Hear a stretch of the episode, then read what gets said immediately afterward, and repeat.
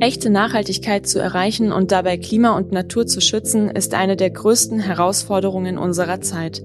Wir diskutieren momentan viel über Wege und Instrumente und ich habe das Gefühl, dass wir dabei weder in Deutschland noch global gesehen wirklich erfolgreich sind.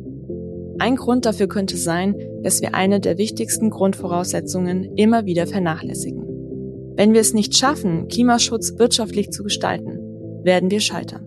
Ich bin überzeugt, ohne Ökonomie wird es keine Ökologie geben. Was das bedeutet, erkläre ich in dieser Episode. Wir bringen Bewegung in die Zukunft. Herzlich willkommen bei Moving the Future, dem Podcast über die Zukunft von Mobilität, Industrie und Unternehmertum. Powered by Rowe Motor Oil.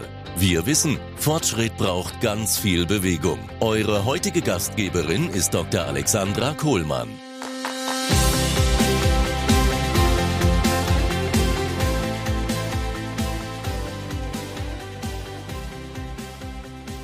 Ja, hallo ihr Lieben, Alexandra hier. Ich freue mich, dass ihr wieder eingeschaltet habt und ja, es ist jetzt bereits die vierte Folge und so langsam fühlt sich das hier schon recht vertraut an. Also vor dem Mikrofon sitzen und über die Dinge sprechen, die mir einfach wichtig sind. Ja, in der letzten Folge habe ich über Zielorientierung gesprochen und dass man die Lösung von Problemen wie ein Projekt angehen muss. Ich hatte euch dazu ja auch nach euren Erfahrungen gefragt und habe tatsächlich eine Zuschrift äh, von Daniela bekommen auf LinkedIn und sie hat mir geschrieben, dass sie bei größeren Problemen ähm, sich die immer zur besseren Analyse visualisiert und zwar auf dem Tablet mit einem Programm, was sie benutzt und sich hier quasi Mindmaps aufmalt. Und das hilft dir besser, die Ausgangslage zu verstehen und damit dann auch die Zielsetzung und den Weg zur Problemlösung besser zu formulieren. Und das fand ich echt eine klasse Idee, die ich hier mit euch teilen wollte. Also erstmal vielen Dank für die tolle Rückmeldung und das, das ist echt großartig. Dankeschön.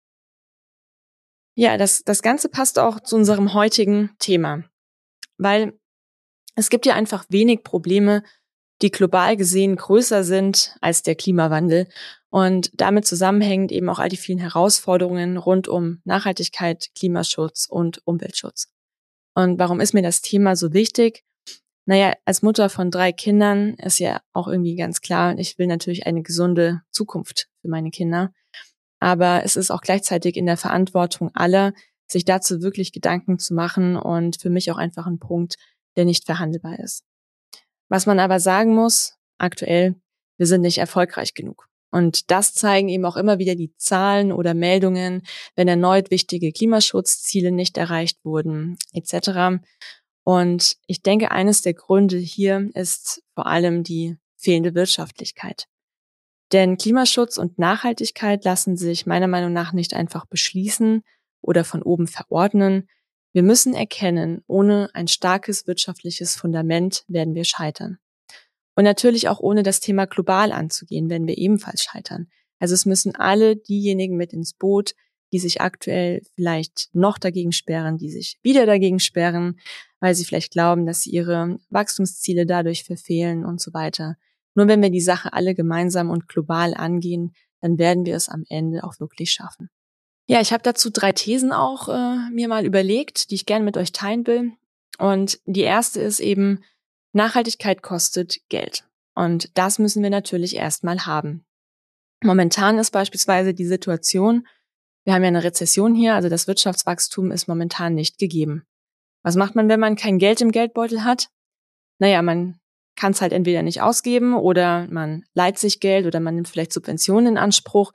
Aber man muss sich ja wirklich fragen, ist das langfristig die Lösung? Also Geld muss erst einmal erwirtschaftet werden und wir müssen eben auch dafür sorgen, dass wir der Wirtschaft mit den Forderungen nicht schaden, sondern ganz im Gegenteil, wir müssen für Wirtschaftswachstum sorgen, was dann wiederum Klimaschutz erst einmal möglich macht. Die zweite These ist, Nachhaltigkeit muss bezahlbar bleiben. Das heißt, Maßnahmen dürfen nicht immer teurer werden. Ähm, ich glaube, wenn wir uns auf diesen Weg begeben, dann werden wir auch den Rückhalt in der Bevölkerung ganz schnell verlieren. Ich meine, selbst wenn wir Unternehmen schon so solche Überlegungen haben, wie muss es dann also für einen Privatmenschen sein, wenn ich ähm, gewisse Dinge nicht bezahlen kann, auch in der heutigen Zeit, wo wir permanente Preissteigerungen etc. haben, wo man sich wirklich jeden Monat wieder neu organisieren muss ähm, wie soll ich jetzt auch noch Ausgaben in den Klimaschutz oder in die Nachhaltigkeit tätigen? Es ist also ganz wichtig, dass wir schauen, dass solche Maßnahmen immer von der Mehrheit auch getragen werden können, dass auch hier sozusagen das nötige Geld vorhanden ist, um es zu investieren in solche Maßnahmen. Es muss für den Normalverdiener realistisch bleiben. Ansonsten bleibt das Ganze wahrscheinlich eine Vision, der wir uns aber nicht annähern. Ja, das dritte ist, wir müssen mit Nachhaltigkeit Geld verdienen können. Und das ist sicherlich die steilste These, wo vielleicht auch der ein oder andere auch ein bisschen die Luft anhält. Aber jetzt mal die Hand aufs Herz.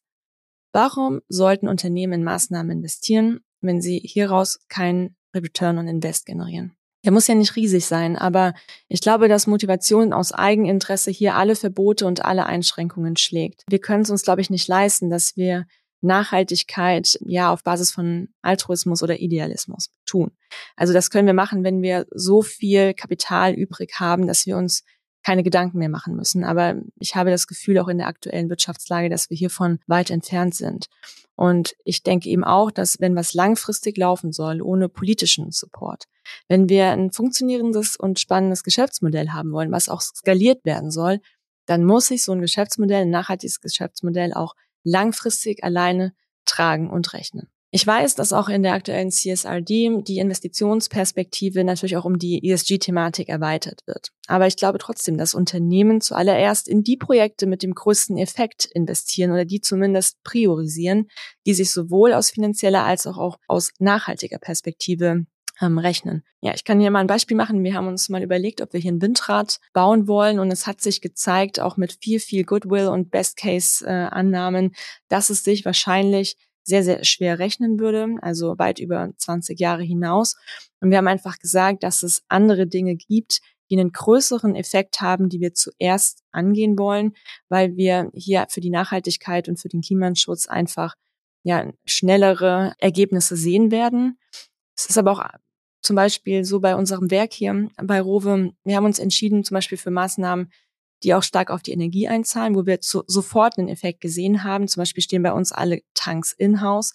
Das heißt, wir haben kein Tanklager, kein Außentanklager, wo wir Flüssigkeiten mit viel, viel Energieaufwand erst einmal hochheizen müssen, sondern bei uns lagert zum Beispiel alles in-house.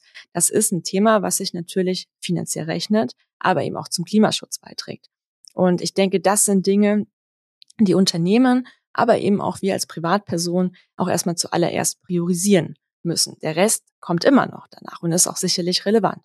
So, also ganz klar, für uns Unternehmen heißt das, wenn wir Chancen sehen, mit nachhaltigen Produkten und Angeboten eben Geld zu verdienen oder Kosten zu sparen, also das heißt effizienter zu werden, auch das ist ja äh, ein Thema, dann werden wir das tun. Und damit helfen wir eben ganz gleichzeitig und automatisch dem Klima, weil die Gewinne oder Einsparungen, die wir eben damit erzielen, für weitere Investments in Nachhaltigkeit genutzt werden. Ja, ökonomische Grundlagen stärker berücksichtigen. Ähm, das ist, glaube ich, ganz essentiell, wenn wir das Thema Klimaschutz und Nachhaltigkeit wirklich ernsthaft angehen wollen.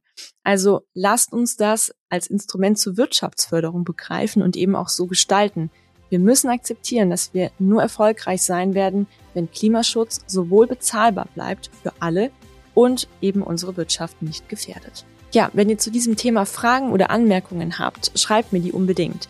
Ihr findet die Kontaktdaten in den Show Notes. Und ich würde mich natürlich auch riesig freuen, wenn ihr den Kanal, den Podcast abonniert und freue mich, euch in der nächsten Folge zu hören. Macht's gut. Ciao, ciao.